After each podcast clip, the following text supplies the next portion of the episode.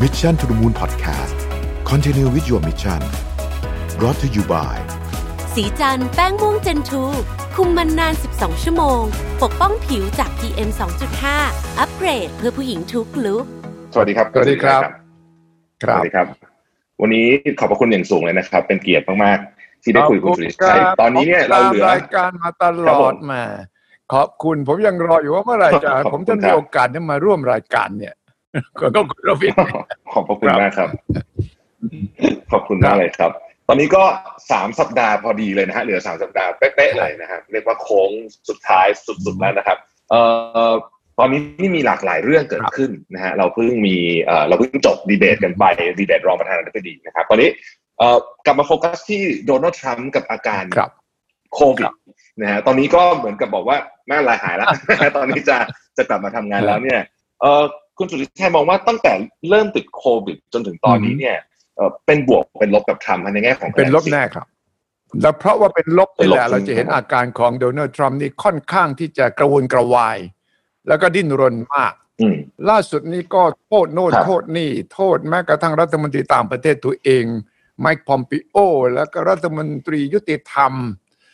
บอกว่าเนี่ยคุณต้องไปจัดการกับพวกที่มันก่อเรื่องวุ่นวายที่มากวนผม เนี่ย และผมไม่ยอมนะ ถ้าหากคณะกรรมการที่จัดการดีเบตเนี่ยให้ออนไลน์ดีเบตกับโจไบเดนรอบสองอืมซึ่งเดิมกำหนดวันที่ครับ15 ตุลา ทางครัคบณะกรรมการจัดเนี่ยเขาก็บอกว่าเอาอย่างนี้แล้วกัน เพราะมันมีความไม่แน่นอนสูงว่าท่านประธานทิบดีเนี่ยในตัวยังมีเชื้ออยู่หรือเปล่านะก็เลยบอกเพื่อความปลอดภัยและเพื่อความปลอดภัยของโจไบเดนด้วยโจไบเดนบอกนี่นะ ถ้า ทรัมป์ยังมีเชื้ออยู่ ผมไม่ดีเบตด้วยนะ ถึงแม้จะยืนห่างกันแค่ไหนเนี่ย ผมก็ไม่สบายใจ ดังนั้นขอให้คณะกรรมการจัดเนี่ยพิจารณาใหม่ คณะกรรมการชุดนี้ซึ่งก็ไม่ได้เข้าครับฝักฝ่ายไหนนะครับ เพราะว่าเป็นกรรมการกลางที่มีตัวแทนจากทุกพักเนี่ยมาร่วมประชุมกันเขาก็มีมติออกมาว่าครับอย่างนั้นก็ดีเบตออนไลน์ก็แล้วกันเป็นออนไลน์เนี่ยครับทรัมป์ออกมาทันทีเลยบอก no no no no ไม่เอาอย่างนี้ไม่เรียกว่าดีเบต อย่างนี้เสียเวลาผม ผมไม่ไปถ้าเป็นออนไลน์ ก็เลยเป็นเรื่องเลยครับ เพราะว่าทางเอ่อโจไบเดนก็บอกว่าถ้าไม่ออนไลน์ผมไม่มา ทรัมป์บอกว่าถ้าออนไลน์อืมผมไม่มา ก็เลยกลายเป็นกลายเป็นเรื่องร้อน เพราะว่าทุกคน ก็ประเมินตัวเองอะว่าใครได้เปรียบเสียเปรียบสำหรับโจไบเดนเนี่ยเขามองว่าถ้าอืมไม่ดีเบตอีกรอบหนึ่งเขาได้เปรียบ เพราะว่าครับโจไบเดนกับทรัมป์ครั้งแรกเนี่ย โจไบเดนถือว่าตัวเองชนะ เพราะว่ามีการวิเคราะห์ว่าทรัมป์แทรกมากเกินไปแย่งพูดมากเกินไป ไม่มีมารยาทไม่ได้เนื้อหาเลย เพราะต่างคนต่างแทรกซึ่งกันและกัน พอมาถึงรองประธานาธิบดี และ คู่หูของโจไบเดนก็คือไมค์เพนส์กับแฮร์ริสครับคามาลาแฮร์ริสเนี่ยปรากฏว่าคะแนนโพลทั้งหลายแหล่ให้คามาลาชนะ บางโพลก็ให้อืมชนะห้าสิบกว่า ต่อสี่สิบกว่า บางโพลก็ให้หกกว่ายี่สิบกว่าเลยนะครับ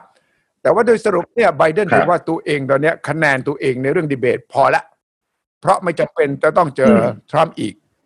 ทรัมป์นี่เสียเปรียครับบทรัมป์ไม่ได้ทรัมป์อยากจะต้องเจออีกรอบอืมเพราะว่าทรัมป์ต้องการให้เห็นว่านี่นะ ผมติดโควิด แต่ผมไม่เป็นไรนี่ นี่ดูสิสบายสบายๆอืมเข้าโรงพยาบาลสามวันจบ เนี่ย ผมมีภูมิต้านทานอืมแล้วเห็นไหมยาที่หมอให้ผมเนี่ย คือยาที่ใช้ได้สำหรับผม ฉะนั้นผมจะให้ผลิตมากที่สุด เพื่อแจกจ่ายประชาชนคนอเมริกันมากที่สุด ก่อนวันเลือกตั้ง ก่อนวันเลือกตั้งด้วยอืมเออก่อนวันเลือกดังนั้นก็ครับแปลว่าตอนนี้เนี่ย ทรัมป์อยากจะดีเบต แต่ต้องเป็นการดีเบตที่สามารถแสดงอิทธิฤทธิ์ของตัวเองได้ ก็คือต้องเจอกันไบเดนบอกว่าไม่เอา เพราะผมกลัวติดเชื้อคุณครับดังนั้นถ้าไม่ออนไลน์ ผมไม่ไปนี่คุณอวิทย์อืมก็ยังก็ยังก็คือไม่ถ้าไม่เองก็ยังหาข้อสรุปไม่ได้ก็ยังยื้อกันไปอย่างนี้มันต่อต้องยื้อเพราะว่ามันเหลือโค้งสุดท้ายจริง ๆ แล้วครับ คุณรวิทย์และถ้าดูโพลทั้งหมดใช่ครับทั้งโพลภาพรวม popular votes ไบเดนชนะอืม และลงไปถึงรัฐครัเฉบพาะที่เป็น battlefield states ประมาณ 8 รัฐเนี่ยที่ครับเป็นรัฐตัดสินเลย เพราะว่าเสียงสูสีมากครับแล้วถ้า8รัฐนี้ไปอยู่ข้างใครคนนั้นชนะ เพราะเขานับที่ครับ electoral college คือนับคะแนนคณะ College คณะใช่ครับตัวแทนของแต่ละรัฐ เข้าไปทำโพลครับละเอียดถึงขั้นรัฐต่อรัฐวันต่อวันเลยนะครับ ล่าสุดผมเช็คแล้วอืมไบเดนก็ยังนำอยู่ ในแปดรัฐนี่นำอยู่อย่างน้อยอืมเจ็ดรัฐ ฉะนั้นทรัมป์หวังว่าอืมช่วงสุดท้ายนี่แหละ จะต้องตีตื้นกลับมาให้ได้ เพราะว่าการที่ติดเชื้อครับและเข้าโรงพยาบาลเนี่ยทรัมป์รู้สึกตัวเองเสียฟอร์มเหมือนกัน รู้สึกว่าไม่ได้อืมตัวเองจะต้อง พิสูจน์ตัวเองแข็งแรง ตัวเองมีเรี่ยวแรงและก็สามารถที่จะชนะศึกสงครามคราวนี้ได้ ดังนั้นเราก็จะเห็นภาพของทรัมป์ที่ดิ้นรนขณะเดียวกันเราเห็นครับไบเดนที่ค่อนข้างจะมั่นใจว่าถ้า เกมไม่เปลี่ยนมากจากวันนี้ถึงวันเลือกตั้งเนี่ยไบเดนน่าจะชนะอืมเขาคิดอย่างนั้นอืมครับคุณสุทธิชัยครับ ในการเมืองของสหรัฐเนี่ย มันจะมีคำหนึ่งที่เราเจอก่อนเลือกตั้งตลอดก็คือ October ใช่ Surprise ซึ่งเรียกว่าแทบจะมีเกือบทุกรอบเลยใช่ใช่ไหมครับครั้งนี้เนี่ยยังเหลือเวลาอีกพอสมควร เพราะว่าปกติเซอร์ไพรส์ที่บางทีเซอร์ไพรส์ก่อนสามใช่วันก็มีใช่ใช่ใช่ใช่ไหมครับ มันมันมีอภัยของทรัมป์ที่ยังเหลืออยู่ที่จะทำ October Surprise ให้นี่คุณสุทธิชัยคิดว่านี่มันไงครับอะไรเนี่ยที่ยัเขางกำน่าสที่นใจเขากำลังครับจะมีเซอร์ไพรส์ก็คือ จะแจกเงินว่าอ่ามาตรการช่วยเหลือเยียวยาโควิด เนี่ย เดิมทีพรรครีพับลิกันของทรัมป์เจรจาต่อรองกับเดโมแครตในสภาสสให้โหวตผ่านหรือไม่อืมครับซึ่งข้อเสนอของฝ่ายเดโมแครตกับของรีพับลิกันเนี่ยห่างกันพอสมควร ทรัมป์ตอนแรกไม่ยอม เพราะว่าไม่ต้องไปเจรจาเลย เพราะว่าถ้าเป็นไปตามที่เดโมแครตต้องการเนี่ย จะเข้าไปให้ประโยชน์กับรัฐที่เดโมแครตควบคุมอยู่ คือผู้ว่าที่เป็นเดโมแครตครับฉะนั้นทรัมป์บอกว่าไม่เอาครับเนี่ยส่วนแนนซี่เพโลซีซึ่งเป็นประธานสภาผู้แทนราษฎร และเป็นแกนสำคัญของเดโมแครตเนี่ย ก็บอกว่าไม่ได้ครับต้องยืนยันตามร่างของฉัน เพราะว่าถ้าเอาตามร่างของ The Republican เนี่ย ก็จะเป็นการโอนเอียงไปสู่รัฐของ Republican เหมือนกัน ก็ครับทรัมป์เมื่อสักสองวันก่อนก็บอกไม่เอาละไม่ต้องเจรจาต่อรองหยุดแค่นี้ แต่ว่าผ่านไปไม่กี่ชั่วโมงก็เปลี่ยนจุดยืน บอกว่าเอางี้แล้วกัน ถ้าคุณเสนอมาแค่เจ็กส่งเช็คไปให้ประชาชนคนบริการทุกคนคนละหนึ่งพันสองร้อยเหรียญผมเซ็นให้เลย เอาเฉพาะเรื่องนี้นะ ผมไม่เอาไอ้แพ็กเกจทั้งอัน ผมเอาเฉพาะมาตรการนี้ ผมเซ็นเช็คแจก นี่เห็นไหมชัดเจนเลยว่าทรัมป์อืมจะใช้โอกาสโค้งสุดท้ายนี้ ซื้อคะแนนเสียงซื้อใจด้วยการแจกเงิน นี่ครับนี่คือ October อืม Surprise ที่ผมโอ้คิดว่า จะเป็นไม้ตายของเขาที่จะทำแล้วก็แน่นอนว่า October Surprise เขาเนี่ยเขาจะลงไปหาเสียงที่ฟลอริดาอืมซึ่งเป็นครับที่กำหนดว่าเป็นจุดดีเบต วันที่15 ตุลาอืมที่ไมอามีรัฐฟลอริดาครับเขาบอกว่าเขาอืมจะไปแรลลี่นะเขาจะไปชุมนุม ปรากฏตัวด้วยครับซึ่งเรื่องนี้ถือเป็นเรื่องใหญ่เพราะว่าอืมหมอ ทั้งหลายก็บอกท่านถ้าไม่จำเป็นไม่ควรที่จะไปปรากฏตัวเอง อาจจะติดเชื้อให้คนอื่น แต่ทรัมป์ยืนยันว่า ผมหายป่วยแล้วนี่ และแพทย์ของทรัมป์ก็ได้ออกแถลงการณ์วันก่อนว่า วันเสาร์เนี่ยทรัมป์น่าจะสามารถปรากฏตัวในที่สาธารณะได้ วันเสาร์นี้ ที่ผ่านมาเนี่ยวันเสาร์ที่วันนี้เอ่อวันเสาร์เจ็ดแปดเก้าวันพรุ่งนี้ใช่ไหมฮะใช่ไหมเออวันที่สิบครับวันที่สิบวันที่10พรุ่งนี้ ซึ่งครับ ถึงแม้ว่าหมอจะบอกว่าทรัมป์เองเนี่ย โอเคเนี่ย ปลอดเชื้อ แต่ใครจะรับรองได้ครับว่า เชื้อเนี่ยไม่ไม่แพร่ไปสู่คนอื่น เพราะหมอก็พูดตลอดเวลาว่าใช่ เชื้อนี่บางทีมันไม่ปรากฏอาการนะใช่ไหมแล้วสมมติว่าอืมสมมติว่าใครติดขึ้นมาสักคนสองคนมันก็จะเป็นเรื่องใหญ่ ดังนั้นตอนนี้เนี่ยทรัมป์กำลังจะใช้วิธีการที่ไม่รู้ละหมอพูดยังไงไม่รู้ แต่ว่าผมเนี่ยหายป่วยแล้ว ผมต้องไปพบปะประชาชน อันนั้นก็เป็นอีกหนึ่งเซอร์ไพรส์หนึ่งที่ผมครับคิดว่าทรัมป์จะพยายามทำแน่นอนเซอร์ไพรส์ใหญ่ที่สุดอืมก็คือว่า ผลเลือกตั้งออกมา ทรัมป์ไม่ยอมรับ ไม่ยอมรับครับ อันนี้ อันนี้ก็จะชวนคุณสุริชัยคุยประเด็นนี้ต่อเลยครับตอนนี้มันมีเรื่องคู่ขนานกันอยู่ก็คือการเอ่อแต่งตั้งผู้พิพากษา ซึ่งเอ่อคนนี้ก็ต้องบอกว่าแหมก็ผิดจะใช้คำว่าผิดมารยาททางการเมืองได้ไหมฮะคือปกติแล้วถ้าใกล้ขนาดนี้ โดยส่วนใหญ่ประธานาธิบดีก็จะไม่แต่งตั้งรอให้เลือกตั้งมาก่อนนะฮะแล้วอย่าลืมว่าครับ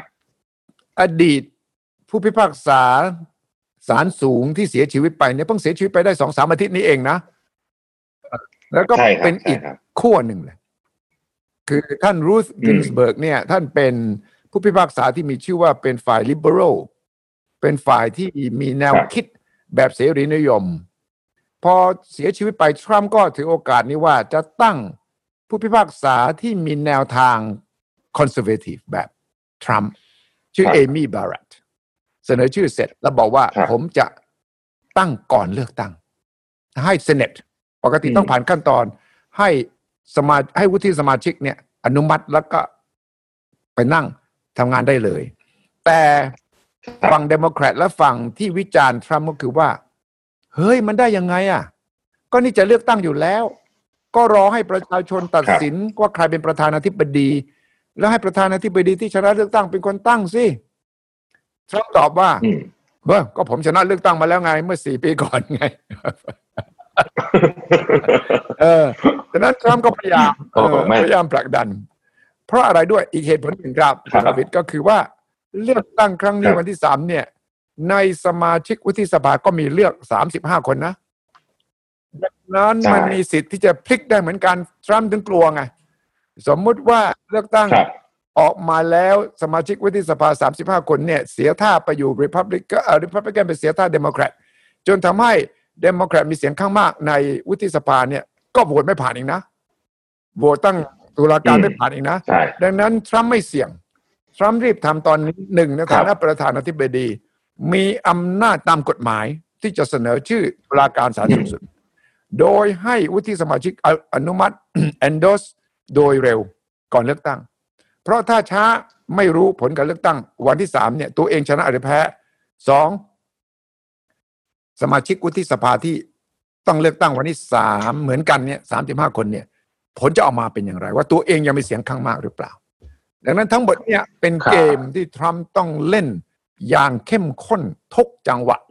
เพราะอืมถ้าทรัมป์คิดว่าครับไบเดนชนะโพลต่างๆ ถึงแม้ว่า ทรัมป์จะพูดตลอดเวลาว่า fake news fake polls ไม่เชื่อเนี่ยนะแต่ในใจลึกๆ ผมก็เชื่อว่าทรัมป์ชักจะหวั่นไหวเหมือนกัน เพราะถ้าเกิดโพลเหล่านี้ครับมันสะท้อนถึงความรู้สึกประชาชนจริง ๆ เนี่ยมันสองเรื่องใหญ่เรื่องดีเบตที่คนจำนวนไม่น้อยเนี่ย ก็มองว่าทรัมป์แพ้ในการดีเบตสองคือติดโควิด เข้าโรงพยาบาล แล้ววันที่อืมติดโควิดเข้าโรงพยาบาล แล้วยังนั่งรถมา เวียนรอบๆโรงพยาบาลเองเนี่ยนะแล้วคนที่ใช่บอกอะไรเนี่ย ท่านประธานธิบดีท่านทำอะไรอยู่เนี่ยทำอย่างนี้ได้ยังไง แล้วหมอยอมไม่ออกมาได้ยังไงคือ ทั้งหมดเนี่ยเสียหมดทั้งหมดสองสามเรื่องนี่นะครับ มันมีส่วนทำให้อืมฐานเสียงหรือคนที่กลางๆเนี่ยยังไม่ตัดสินใจเนี่ย บอกไม่เอาแล้วอย่างนี้ทรัมป์ไม่ไหวอ่าดังนั้นทรัมป์ก็หวั่นไหวว่า ถ้าเกิดโพลทั้งหลายแหละที่แสดงให้เห็นว่าไบเดนนำอยู่และจริงเนี่ย เขาแพ้เลือกตั้งแน่อืม จึงต้องบุกใช่รุกครับทุกทุกด้านอย่างที่เราเห็นอยู่ขณะนี้เลยครับคุณรวิทย์ครับเอ่อคุณสุทธิชัยครับผมประเด็นเรื่องของการแต่งตั้งผู้พิพากษาเนี่ยซึ่งต้องผ่านวุฒิเอ่อวุฒิสภาเนี่ยนะครับ ตอนนี้เนี่ยวุฒิสภาฝั่งเอ่อริพับลิกันได้ติดโควิดไปเท่าที่เราทราบมีสามคนใช่ไหมฮะแล้วก็อาจจะมีติดเพิ่ม วันที่เขาจะโหวตกันสมมติว่าโหวตไม่ได้เออมันก็อีกนั่นก็อีกเรื่องหนึ่งนั่นก็อีกประเด็นหนึ่งที่ที่ทรัมป์ใช่ไหมเป็นฮะห่วง เพราะว่า สามคนเนี่ยคือกฎหมายอเมริกันยังไม่ยอมให้โหวตออนไลน์นะ ต้องมาปรากฏตัวนะครับถ้ามาไม่ได้สมมติว่ามาไม่ได้หมอใช่ครับยังไม่ออกยอมให้ออกมาเนี่ย มันก็จะขาดไปสามเสียงอย่างน้อย ก็เสียงละ แล้วคะแนนเสียงสุสิคะแนนเสียงของริพับลิกันคือ53เดโมแครต45แล้วมีอิสระสองใช่เพราะฉะนั้นมันมีโอกาสจะมีโอกาสพลิกได้เหมือนกันถ้าเกิดป่วยอีกหนึ่งคนแล้วก็เรียบร้อยเลยครับใช่นั่นแหละทำให้อาการของทรัมป์ตอนนี้เนี่ยลุกลี้ลุกลนมาก กระวนกระวายมากอืม เพราะปัจจัยต่างๆ ของความไม่แน่นอนเหล่านี้ อย่าลืมนะครับว่าทรัมป์กลัวแพ้เลือกตั้งเนี่ยนอกจากเสียหน้านอกจากจะไม่ได้เป็นประธานาธิบดีแล้วเนี่ย คดีต่างๆเนี่ยจะถูกฟ้องเยอะเลยครับ คุณรวิทย์มันจะมีเรื่องผลประโยชน์ทับซ้อน มันจะมีการไปขุดคุยการตัดสินใจของทรัมป์ที่มีผลประโยชน์ที่มันตัวเองอาจจะได้หรือญาติพี่น้องเพื่อนฝูงได้ ดังนั้นถ้าทรัมป์ยังนั่งอยู่ในอืมตำแหน่งประธานาธิบดีเนี่ย ยังจับเขาขึ้นศาลไม่ได้ นี่ก็เป็นอีกหนึ่งครับเหตุผลที่ลึกๆแล้วทรัมป์จะต้องประเมินโอกาสที่ตัวเองแพ้เลือกตั้งแล้วเนี่ยมันจะกระทบชีวิตตัวเองทุก ๆ ด้านยังไงด้วยครับ อืมอืมครับ คุณสุริชัยคิดว่าสมมติทรัมป์แพ้เพราะว่าเพราะว่าตอนนี้โพลมันไปแนวนั้นอืจมริงๆเนี่ย โอกาสที่เขาจะต้องใช้คำว่าตีรวนไม่ให้ผลการเลือกตั้งประกาศครับได้เนี่ย ทำได้ทำได้แล้วทำได้ทำได้เป็นสเกลไหนอะเพราะว่าในอดีตที่ผ่านมาก็ไม่ค่อยมีมีใช่ไหมมีครั้งเดียวแต่ว่ามันแค่รัฐฟลอริดาที่เดียวนะครับ แล้วก็ต้องตัดสินกันถึงศาลสูงสุดครับเหมือนกัน กรณีตอนนั้นก็เอลโกอืมนะครับ กับจอร์จครั W บบุชแต่ว่าก็เป็นเรื่องนับคะแนนในเขตเลือกตั้ง ซึ่งห่างกันครับไม่กี่ร้อยคะแนนเท่านั้นเอง แต่นั่นมันเป็นจุดเดียวไงครับแต่ครั้งนี้เนี่ย มีคนกลัวว่าทรัมป์จะฟ้องทุกรัฐเลยเขต เขตไหนตัวเองแพ้ฟ้องหมดพอฟ้องหมดเนี่ยมันก็จะลากยาวกว่าจะรู้ผลว่าใครชนะใครแพ้อืมแต่มันก็มีปัญหาวิกฤตรัฐธรรมนูญขึ้นมาเลยนะครับ ถ้าหากทรัมป์ซื้อเวลาครับฟ้องไปเรื่อยๆ เพราะว่าวันที่ 20 มกราของปีต่อไปเนี่ยตามรัฐธรรมนูญ จะต้องมีการสาบานตนของผู้ชนะเลือกตั้งเข้าไปนั่งทำเนียบอืมตรงนี้แหละที่มีการมองว่าแล้วจะทำยังไงทำยังไงจึงจะ สามารถทำให้ตัวเองชนะเลือกตั้งหรือแพ้เลือกตั้งแต่ฟ้องเสร็จแล้วนับใหม่ นับใหม่จนกระทั่งตัวเองชนะ ซึ่งไม่มีใครรู้ไงครับว่าอืมมันจะเป็นอย่างไร เพราะทรัมป์เนี่ยหลายเดือนที่ผ่านมา ทวิตบ่อยๆว่า การโหวตผ่านไปรษณีย์นั้น มีการช่อฉน มีการโกงกันมโหฬารครับดังนั้นเขาไม่เห็นอืด้มวย ดังนั้นเขาถือว่าอืมถ้าไบเดนชนะ เพราะมีการลงคะแนนผ่านไปรษณีย์มาก เขาถือว่าโกง เขาจะต้องฟ้อง นี่คือจะเรียกว่ากลยุทธ์ของทรัมป์ก็ได้อืมอืม อืมโหตอนนี้นี่ เรียกว่าเป็นการเลือกตั้งครั้งที่ดุเดือดมากที่สุดครั้งหนึ่งเลยใช่ไหมครับ เป็นคือโอ้โหทุกคนครับใช่คือไม่เคยมีประธานทิบดีลักษณะอย่างนี้ ที่สังเกตแม้กระทั่งตอนอืมดีเบตใช่ไหมคุณระเวทไม่มีใครไม่มีอ่าประธานทิบดีคนไหนเนี่ย เวลาดีเบตกับคู่แข่งเนี่ย จะไปยืนลักษณะที่หาเรื่อง ลักษณะที่แทรใช่กลักษณะที่พูดอืมตัดคอ ลักษณะที่เยาะเย้ยถากถางลักษณะที่ไม่มีมารยาทพื้นฐานของนักการเมืองเลยเอ่อแล้วก็ยังเอ่ออืมบอกว่าผมชนะ และพอติดโควิด เนี่ย มันอีกเรื่องหนึ่งที่มันจะทำให้เขาเสียมากก็คือเรื่องทำเนียบขาวกลายเป็นแหล่งแพร่เชื้อไงกลายเป็น คลัสเตอใช่ครับของการแพร่เชื้อ และตัวเองก็กลายเป็น super spreader เพราะว่าในทำเนียบอืมขาวล่าสุดตัวเลขที่ไปโยง ใครก็ตามแต่ที่โยงกับทำเนียบขาวติดเชื้อไปแล้ว34คนนะครับคุณวิทย์โอ้โหครับทั้งพนักงานทั้งที่ปรึกษาทั้งโฆษกทำเนียบ ทั้งอืมสมาชิกวุฒิสภา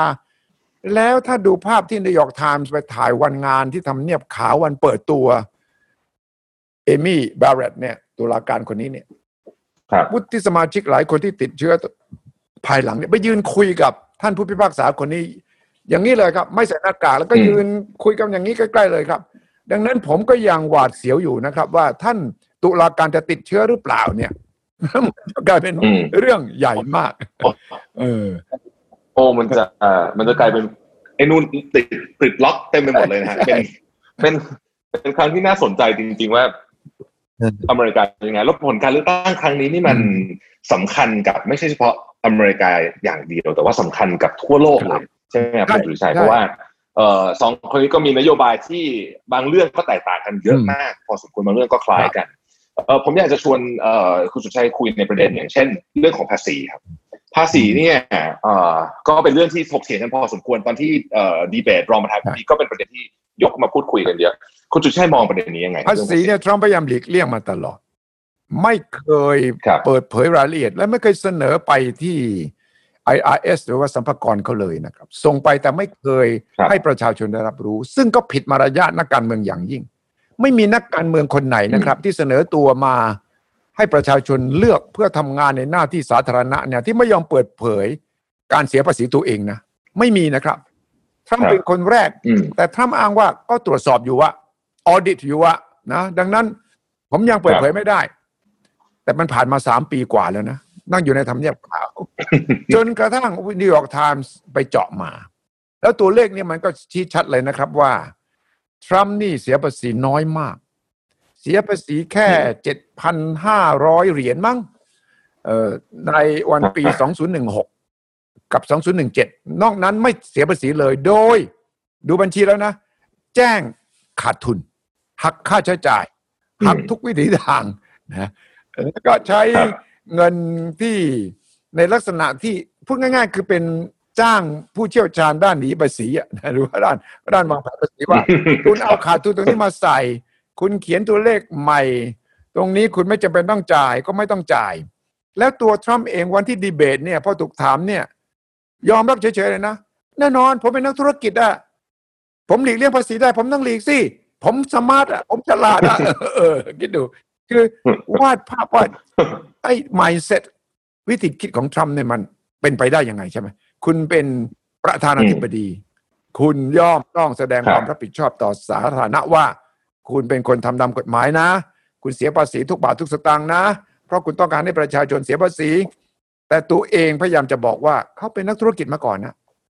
นักธุรกิจต้องมี tax planning คือมีการ วางแผนเสียภาษีน้อยที่สุด ดังนั้นเรื่องนี้มันก็เลยกลายเป็นว่า เขาไม่เคยเปิดเผยเลย และพอนิวยอร์กไทมส์อืมเปิดเผยออกมาทรัมป์พูดครั้งเดียวใน Twitter ว่า ไม่จริงโกหก ไอ้จ่ายภาษีเป็นล้าน millions วันที่ถูกซักเนี่ยนะครับแต่ไม่บอกว่าเท่าไหร่ แล้วถ้าเชื่อตามหลักฐาน ซึ่งนิวยอร์กไทมส์ก็บอกว่า ได้มาจากแหล่งข่าวตามกฎหมายถูกต้องตามกฎหมายด้วยนะ ไม่ได้ไปขโมยมา ไม่ได้ไปแอบเอ่อแฮกมาจากที่ไหนนะครับ ดังนั้นผมเชื่อว่าครับตัวเลขนิวยอร์กไทมส์นะตรวจแล้วตรวจอีกก็รู้เลยว่า ถ้าออกมาอย่างนี้ทรัมป์จะต้องปฏิเสธแน่นอนดังนั้นผมเชื่อนิวยอร์กไทมส์ว่าตัวเลขเหล่านั้นเนี่ยละเอียดมาก และปีไหนขาดทุนยังไงหนึ่งสะท้อนว่าทรัมป์ไม่ได้รวยอย่างที่เคยกล่าวอ้างทรัมป์ทำธุรกิจหลายอย่างอืมขาดทุนย่อยยับ และทรัมป์ก็ใช้การขาดทุนเหล่านั้นเนี่ยมาหักภาษีไม่ต้องจ่ายภาษี และแม้จะต้องจ่ายภาษีก็พยายามหลีกเลี่ยงด้วยทุกวิถีทางที่ออกมา ตรงนี้ก็ผมเชื่อว่าอืมคนที่อยู่กลางๆ คนที่มองทรัมป์อย่างระแวดระวังต้องการข้อมูลเพิ่มเติม ก็จะตัดสินใจไม่โหวตให้เขาละแต่ฐานเสียงหลักๆเขาเนี่ยก็คงยังเห็นใจเขา คะแนนสงสารก็คงมีครับดังนั้นผมเชื่อว่าฐานเดิมเขาไม่เสียนะ แล้วก็การดีเบตอืมทั้งสองครั้งเนี่ย ทรัมป์ไบเดนไมค์เพนส์กับกัมมาลาแฮร์ริสเนี่ยสำหรับฐานเสียงเดิมของทรัมป์คงไม่เปลี่ยนเท่าไหร่หรอกที่จะบอกว่าโอ้โหฟังดีเบตครับแล้วโอ้ไม่ไหวไว้เปลี่ยนมาไม่ชอบทรัมป์แล้วตอนแรก ชื่นชมทรัมป์ตอนนี้อืมฟังแล้วไม่เอานี่คงน้อย แต่สำหรับคนกลางๆอะซึ่งมีประมาณสามสี่เปอร์เซ็นต์ครับ undecided voters อืมผมเชื่อว่าคนเหล่านี้มาอยู่ข้างไบเดนมากขึ้น หลังจากฟังดีเบต ส่วนฐานเสียงไบเดนเดโมแครตครับนั้นก็คงไม่เปลี่ยนมากมายนักก็คงจะเป็นอืมฐานเสียงที่ยิ่งฟังทรัมป์ยิ่งโอยไม่ได้เลยอ๋อนี่ตัวเลขที่น่าสนใจมาก คือจนถึงวันนี้ได้มีคนมาใช้สิทธิ์แล้วสี่ล้านคนครับถ้าเทียบกับการเลือกตั้งคราวที่แล้วช่วงเดียวกันนั้นเนี่ยมีคนมาใช้สิทธิ์ณวันนี้แค่เจ็ดหมื่นกว่าคน ดังนั้นมีสัญญาณโอ้โหมีสัญญาณว่าคนมาใช้สิทธิ์กันเยอะ ซึ่ง ทางฝั่งอืมเดโมแครตตีความอาจจะเข้าข้างตัวเองหน่อย ว่าที่คนเอามาใช้เยอะเพราะคนต้องการมาช่วยไบเดนมากกว่าทรัมป์อันนี้แล้วแต่จะคิด แต่ว่าแสดงว่าคนใช้สิทธิ์มากกว่าที่คิดมากความความกลัวหรือความตื่นเต้นหรือความหวาดหวาดหวันหรือเพราะโควิดด้วยเศรษฐกิจแย่ด้วยเนี่ย ผมคิดว่าทำให้คนอเมริกันปีนี้ต้องมาใช้สิทธิ์กันเยอะ กว่าปีกว่าทุกครับครั้งที่ผ่านมาด้วยซ้ำไป อืม อืม แม้ว่าจะติดปัญหาเรื่องการอาจจะลำบากนิดหน่อยในการเดินทางออกมาเรื่องเพราะเรื่องโควิด แต่ว่าก็คิดว่า เออดูแล้วก็เป็นอย่างที่คุณสุทธิชัยว่าจริงๆคุณสุทธิชัยครับปกติเนี่ยถ้าเกิดว่ามีคนมาใช้สิทธิ์เยอะเนี่ยนะฮะตามสถิติ เอ่อที่เราย้อนกลับไปดูเนี่ยเดโมแครตมักจะชนะใช่ไหมฮะถ้าผู้มาใช้สิทธิ์เป็นเปอร์ถูเซ็นต์ที่ถูกต้องเพราะว่าเดโมแครตฐานเสียงเขาอยู่กับคนคนผิวขาว ผู้หญิงคนกลุ่มน้อย ฮะอ่าสหภาพแรงงาน คนเหล่านี้เนี่ยจะใช้สิทธิ์เยอะอืมเพราะว่าเดือดร้อน เพราะว่าต้องการครับที่จะแสดงสิทธิ์ของตัวเองริพับลิกันส่วนใหญ่เป็นชนชั้นกลาง เป็นนักธุรกิจ เป็นกลุ่มคนมีสตางค์หน่อยนะครับ คนที่อยู่ได้ครับดังนั้นก็ไม่เดือดร้อนนัก แต่ว่าวิกฤตครั้งนี้มันกระทบอืมคนตกงานเยอะไงฉะนั้นผมคิดว่าคนตกงานใช่สิบกว่ายี่สิบล้านตัวเลขถึงวันนี้เนี่ย น่าจะเอามาใช้สิทธิ์เยอะเลยครับ แล้วผมก็เชื่อว่าคนตกงานส่วนใหญ่เนี่ย เห็นแพ็กเกจของไบเดนเนี่ยน่าจะน่าจะเอ่อเห็นไบเดนช่วยเขาได้มากกว่า แต่ว่าทรัมป์จะใช้วิธีแจกก่อนเลยครับว่าคุณเออคุณบนให้อันนี้ก็ผมนะผมแจกก่อนเลย ซึ่งเอ่ออมซึ่งสไตล์ทรัมป์นี่ก็สามารถทำได้ สามารถทำได้โดยไม่มีความขวยเขินว่า เฮ้ย อันนี้มันใกล้เลือกตั้งแล้วคุณเล่นแจกนี้คุณใช้เงินภาษีหาเสียงหนีเขาอะเรื่องอะไร ผมเป็นประธานาธิบดี ผมจะช่วยประชาชนผิดยังไง นี่อืมอืมอืมเชื่อเชื่อว่าทำได้จริงๆเพราะเท่าที่ผ่านมาเราก็เห็นทรัมป์ทำในสิ่งที่เรียกว่าฉีกตำราของประธานาธิบดีของสหรัฐใช่มากเลยทีใช่เดียวนะฮะคุณคุณสุดครับ อีกอีกอีกประเทศหนึ่งที่เชื่อว่าจับตามองการเลือกตั้งครั้งนี้อย่างตาไม่กระพริบเลยเนี่ยก็น่าจะเป็นจีนที่อ่าก็ต้องบอกว่าแหมไม่แน่ใจเหมือนกันว่าใครดีคุณสุดที่ในในมุมมองของประเทศจีนเนี่ย คิดว่าทรัมป์กับไบเดนขึ้นมาสำหรับจีนนี่ต่างกันเยอะไหมครับเอ่อมีคนวิเคราะห์ผมฟังคนจีนด้วยนะ บอกว่าจริง ๆ แล้วเนี่ยสีจิ้นผิงเนี่ยคิดว่าทรัมป์ชนะจะดีกว่าไบเดนโดวยซ้ำไป เพราะเหรอว่าครับทำเพทำราะไมว่าล่ะครับคุณสุเพดราะว่าเขารู้จักนิสัยทรัมป์แล้วไงแล้วทรัมป์เนี่ยอ่าต่อรองด้วยผลประโยชน์ได้ไงยื่นหมูยื่นแมวได้อืมถ้าเป็นครับไบเดนเดโมแครตครับเนี่ยจะมีเงื่อนไขเรื่องค่านิยมประชาธิปไตย สิทธิมนุษยชน เรื่องของการต่อรองกันด้วยเกมการเมือง ของเดโมแครตนี่จะละเอียดในหลาย ๆ เรื่องมากกว่า เรื่อง labor law เรื่องอืม intellectual property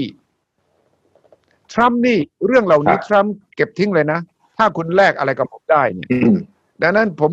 ผมก็ครับเดาแล้วก็ผมว่านักวิชาการจีนบางคนก็วิเคราะห์แนวโน้มว่าลึกๆแล้วเนี่ย สีจิ้นผิงคงอยากจะดีลกับทรัมป์มากกว่าไบเดนแต่ว่าเขาก็รู้ว่าถ้าทรัมป์แพ้เจอไบเดนจีนก็ต้องดีลกับไบเดนอยู่ดีไบเดนก็อาจจะไม่โฉ่งฉ่างเหมือนทรัมป์แต่ว่าครับวิธีคิดของเดโมแครตกับริพับลิกันเรื่องภัยคุกคามจากจีนเนี่ยไม่ต่างกันมากนัก อเมริกายังไงอืมไม่ว่าจะเป็นพรรคเดโมแครตหรือริพับลิกันเนี่ย กลัวอิทธิพลของจีนที่ขยายตัวออกมาครับไม่ต้องการให้อืมจีนขยายตัวมากกว่านี้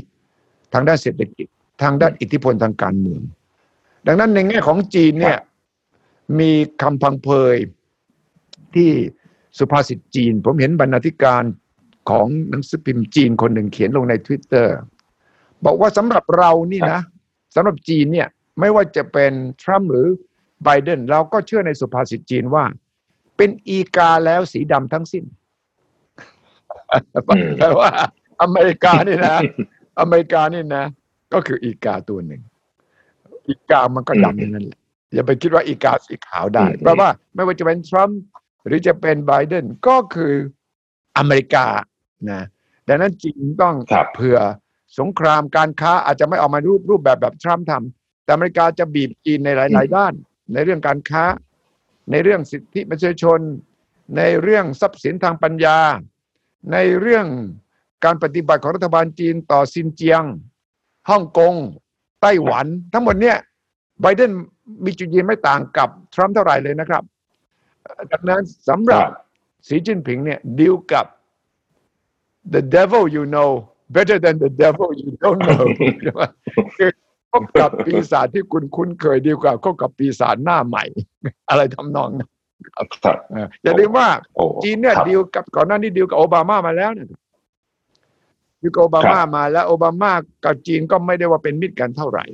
มีมากมายหลายเรื่องอืมที่โอบามาตอนนั้นถ้าจำได้โอบามาประกาศนโยบาย pivot to Asia แปลว่าให้ครับเคลื่อนย้ายกองกำลังทางเรือของอเมริกาจากฝั่งแอตแลนติก มาแปซิฟิกครึ่งต่อครึ่งให้เหลือ เดิมเนี่ยหกสิบอยู่แอตแลนติกสี่สิบอยู่แปซิฟิกโอบามานโยบาย pivot Asia บอกให้ขยับกองกำลังสหรัฐทางเรือเนี่ย จากแอตแลนติกหกสิบเปอร์เซ็นต์มาที่เอเชียซะห้าสี่ห้าสิบต่อห้าสิบเพื่อสกัดจีนเหมือนกันครับเรื่องทะเลจีนใต้สมัยโอบามาก็ไม่ได้ร้อนแรงน้อยไปกว่า สมัยทรัมป์ความจริงจะว่าไปแล้วเนี่ยทรัมป์ขึ้นมาทรัมป์เนี่ยยอมต่อต่อรองกับจีนมากกว่าสมัยโอบามาด้วยซ้ำไป เช่นบอกว่ายูซื้อสินค้าไอเพิ่มขึ้นสิ ไอ้ก็จะไม่มีประเด็นเรื่องสิทธิมนุษยชน ไอ้ก็จะไม่มีประเด็นเรื่องทรัพย์สินทางปัญญา ฉะนั้นอยู่ต้องยอมไอ้อยู่ต้องพูดกันซื่อๆแบบเพศที่ไม่มีอย่างอายเลย ทรัมป์บอกสีจิ้นผิงอยู่ช่วยไอชนะเลือกตั้งอยู่ซื้อสินค้าไอเพิ่มขึ้นนะ ไอจะดีกับอยู่ คิดดูสิคิดดูสิเออพูดอย่างนี้ได้อืมอืม ก็โอ้โห นี่ก็เป็นเป็นเป็นมุมมองที่ที่ที่น่าสนใจมากเนี่ยแม้ว่าแม้ว่าตอนนี้ทรัมป์จะเอ่อจิกกัดประเทศจีนผ่านทวิตเตอร์ทุกวันแต่ว่า ก็เป็นอย่างที่คุณสุริชัยว่าจริงๆว่าเออจริง ๆ ก็รู้จักนิสัยใจคอกันมา พอสมควรน่าจะน่าจะดีลกันได้ง่ายกว่านะฮะเอ่อ อยากถามไปประเด็นสุดท้ายครับ เอ่อการเลือกตั้งครั้งนี้เนี่ยผลของมันก็จะเกี่ยวข้องกับนโยบายต่างประเทศ ไม่ใช่เฉพาะกับจีน แต่ว่ากับภูมิภาคอื่น โดยเฉพาะเอ่อแถวแถบบ้านเราเนี่ยนะฮะแถบอาเซียนเนี่ยเอ่อคุณสุชัยมองว่าทั้งสองคนมาเนี่ย นโยบายจะจะแตกต่างกันไหมฮะหรือว่าจะในแง่ไหนนะครับ ในแง่ของเรื่องของนโยบายกับประเทศแถบอาเซียนแถบ หรือว่ากับประเทศกับไทยคล้ายๆกับที่เราพูดถึงจีนนะครับ คือทรัมป์มาเนี่ยทรัมป์ก็จะกดดันทุกประเทศหนึ่งอย่าลืมทรัมป์เลิกไอ้ free trade area ไม่เอาเรื่อง CP TPP ไม่เอาเรื่อง Paris Agreement อะไรก็ตามแต่ที่เป็นพหุภาคี ที่มีหลายประเทศมาร่วมทรัมป์บอกไม่เอาผมต่อรองตัวต่อตัว ไม่เอาอย่ารวมกันมาครับดังนั้นในกรณีของ ทรัมป์กับอาเซียนกับเอเชียทั้งหลายแหล่ก็จะต่อรองกดดันเพื่อได้ประโยชน์สูงสุด เช่นแม้กระทั่งญี่ปุ่นกับเกาหลีใต้ ซึ่งเป็นพันธมิตรกันมายาวนานเนี่ยก็ยังบอกว่ายุต้องจ่ายตังมากขึ้นนะยุต้องควักกระเป๋ามากขึ้นนะอาจจะถอนทหารออกแล้วนะขู่เสร็จปั๊บให้ญี่ปุ่นเกาหลีใต้จ่ายก็ก็โอเคยอมไปนะแต่ถ้าไปไบเดนเนี่ยไบเดนจะไม่ใช้วิธีต่อรองแบบนี้ ผมเชื่อว่าไบเดนก็จะเดินตามนโยบายแนวของโอบามาก็คือว่ายุสร้างพันธมิตรเอาไว้ สร้างบารมีเอาไว้โดยเฉพาะตอนนี้จีนพังงาดขึ้นมา แล้วจีนก็ใช้เงิน ใช้ซอฟต์พาวเวอร์ใช้ความช่วยเหลือใช้ one belt one road ในการสร้างพันธมิตรไปทั่วโลกเนี่ย อเมริกาต้องต้านด้วยการรักษาฐานที่มั่น และสร้างพันธมิตรกับเพื่อนต่างๆ ในเอเชีย ผมจึงเห็นว่าต่างกันตรงนี้ว่า ทรัมป์จะกดดัน แต่ละประเทศแม้กระทั่งอย่างของเราเนี่ย เรื่องเงินบาทก็เคยบอกขู่นะว่านี่นะ บาทยูแข็งยูอ่อนไปนะอยู่พยายามปั่นเงินของยูใช่ไหมที่จะมาส่งออกให้อเมริกามาก อาจจะลงโทษอยู่นะ เวียดตอนนี้เวียดนามโดนนะคุณวิทย์เวียดนามโดนสอบอยู่ว่าอยู่กำลังทำให้เงินดองของ you อ่อนกว่าความเป็นจริงไหมจีนก็เคยโดนมา และในกฎหมายเขาเนี่ยจะมีคำว่า exchange manipulator คือคุณไปปั่นเงินของคุณ เรื่องส่งออกนำเข้าสำคัญมาก ทรัมป์บอกว่า you เกินดุลการค้า I ไม่ได้ you จะต้องมาพูดจาให้รู้เรื่อง you จะซื้ออะไรเพิ่มปีหน้าเท่าไหร่ซื้ออะไรบ้างบอกมา แต่ถ้าเป็นเดโมแครตเป็นโจไบเดนเนี่ยจะไม่ออกมาโฉงชาง หรือออกมาต่อรองตัวต่อตัว ก็จะมีการวางแผนล่วงหน้ากัน อาจจะยื่นหมูยื่นแมว ยื่นหมูยื่นแมวกันได้ กรณีของเดโมแครตเช่น เรื่องใช้ฐานทัพ เช่น facilities ทางด้านทหารถ้าไอจำเป็นนะอยู่ต้องไอใช้นะ ก็จะแลกกันกับเรื่องการค้าได้ แต่ทรัมป์เอาทุกอย่างทรัมป์ต้องเอาได้เปรียบทุกเรื่องการค้าฉันก็ต้องชนะ เรื่องทางการทหารฉันก็ต้องชนะ ฉะนั้นมันมันไม่ไม่มีการข้ามเอ่อยื่นหมูยื่นแมวกันทุกเรื่องได้เขาถือว่าเรื่องการค้าเรื่องทหารเรื่องความมั่นคง มันคนละเรื่อง เรามาพูดแยกพูดกันกันเลยกัน เพราะทรัมป์ต้องการ ขายไอเดียชนะเสียงของคนอเมริกันว่าบังคับให้ประเทศต่างๆ ยอมซูฮกอเมริกาได้ เห็นไหม I บังคับจีนให้ซื้อของเพิ่ม เห็นไหม I บังคับให้ญี่ปุ่นจ่ายตังค์มากขึ้นในการรักษาฐานทัพของเราที่นั่น เห็นไหมอาเซียนเนี่ยยอมที่จะซื้อของเพิ่มจากเรา อาเซียนยอมเป็นส่วนหนึ่งของอินโดแปซิฟิก concept ของเรา เราดึงอินเดียมาด้วยนะครับ ดังนั้นต่างกันมากในกรณีนี้ครับ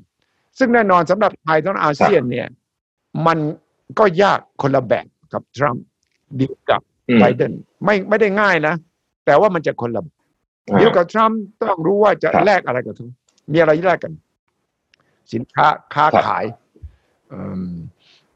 บทบาททางด้านความมั่นคง บทบาททางด้านที่จะให้อเมริกา มีอิทธิพลมากพอในแถบนี้ แต่ขณะเดียวกันอยู่ต้องแสดงว่าอยู่ต่อต้านจีนด้วยนะ ทรัมป์ดีมานรอยตี้จากจีนและอาเซียนว่าอยู่ต้องอยู่คนละข้างกับจีนด้วยนะ เหมือนกับที่บอกวิโอรัฐมนตรีต่างประเทศเข้ามาเนี่ย บอกเลยว่าอยู่ต้องมารวมตัวกับเรา เพื่อสกัดปิดล้อมจีน แต่โอบามาหรือไบเดนถ้ามาจะไม่ออกมาชัดถึงขนาดนั้น จะบอกว่า โอเค เราเข้าใจว่ายูยังต้องประคองรักษาความสัมพันธ์กับจีนนะเพราะอยู่ใกล้กันแต่ แต่เรามาทำอะไรร่วมกันมากกว่านี้ได้ไหมแต่เราจะมาช่วยเรื่องอาเซียนแม่น้ำโขง และเรื่องต่อรองกับจีนเรื่องทะเลจีนใต้อะที่เขียนโค้ดออฟกันดักอะเราให้คำปรึกษาได้นะ อันนี้คือสไตล์แบบของไบเดนที่ผมคิดว่ามันจะแตกต่างกันตรงนี้ แต่อย่าคิดว่าง่าย โดยเฉพาะมันมีโควิดแล้วนะครับ คุณรบิด เศรษฐกิจเขาก็แย่ เราจะคาดหวังเหมือนเหมือนแต่ก่อนอเมริกาจะช่วยเราเรื่องนั้นเรื่องนี้ไม่ได้เขาก็จะดิมานกับเรามากขึ้นดังนั้นมันจะยากขึ้นสำหรับนโยบายไทยและอาเซียนในการวางตัว position ตัวเราระหว่างจีนกับอเมริกามากขึ้นครับ โอ้โหวันนี้ครบถ้วน เรียกว่าเต็มอิ่มมากนะครับ แล้วก็ผมคิดว่า หลังจากนี้นี่สามอาทิตย์ก็ก็คงจะผมติดตามคุณสุทธิชัยอยู่ทุกช่องทาง น่าจะน่าจะมีอะไรอัปเดตให้พวกเราตลอดนะฮะแล้วก็รอว่าคืนวันเสาร์เป็นคืนที่ผมเฝ้ารอนะครับคุยรอบทิศเป็นรายการที่ผมชอบมากนะครับชอบฟังมากนะครับฟังฟังทุกคนเลยครับคุณคุณพ่อคุณแม่ชอบมากครับขอบคุณมากครับวัน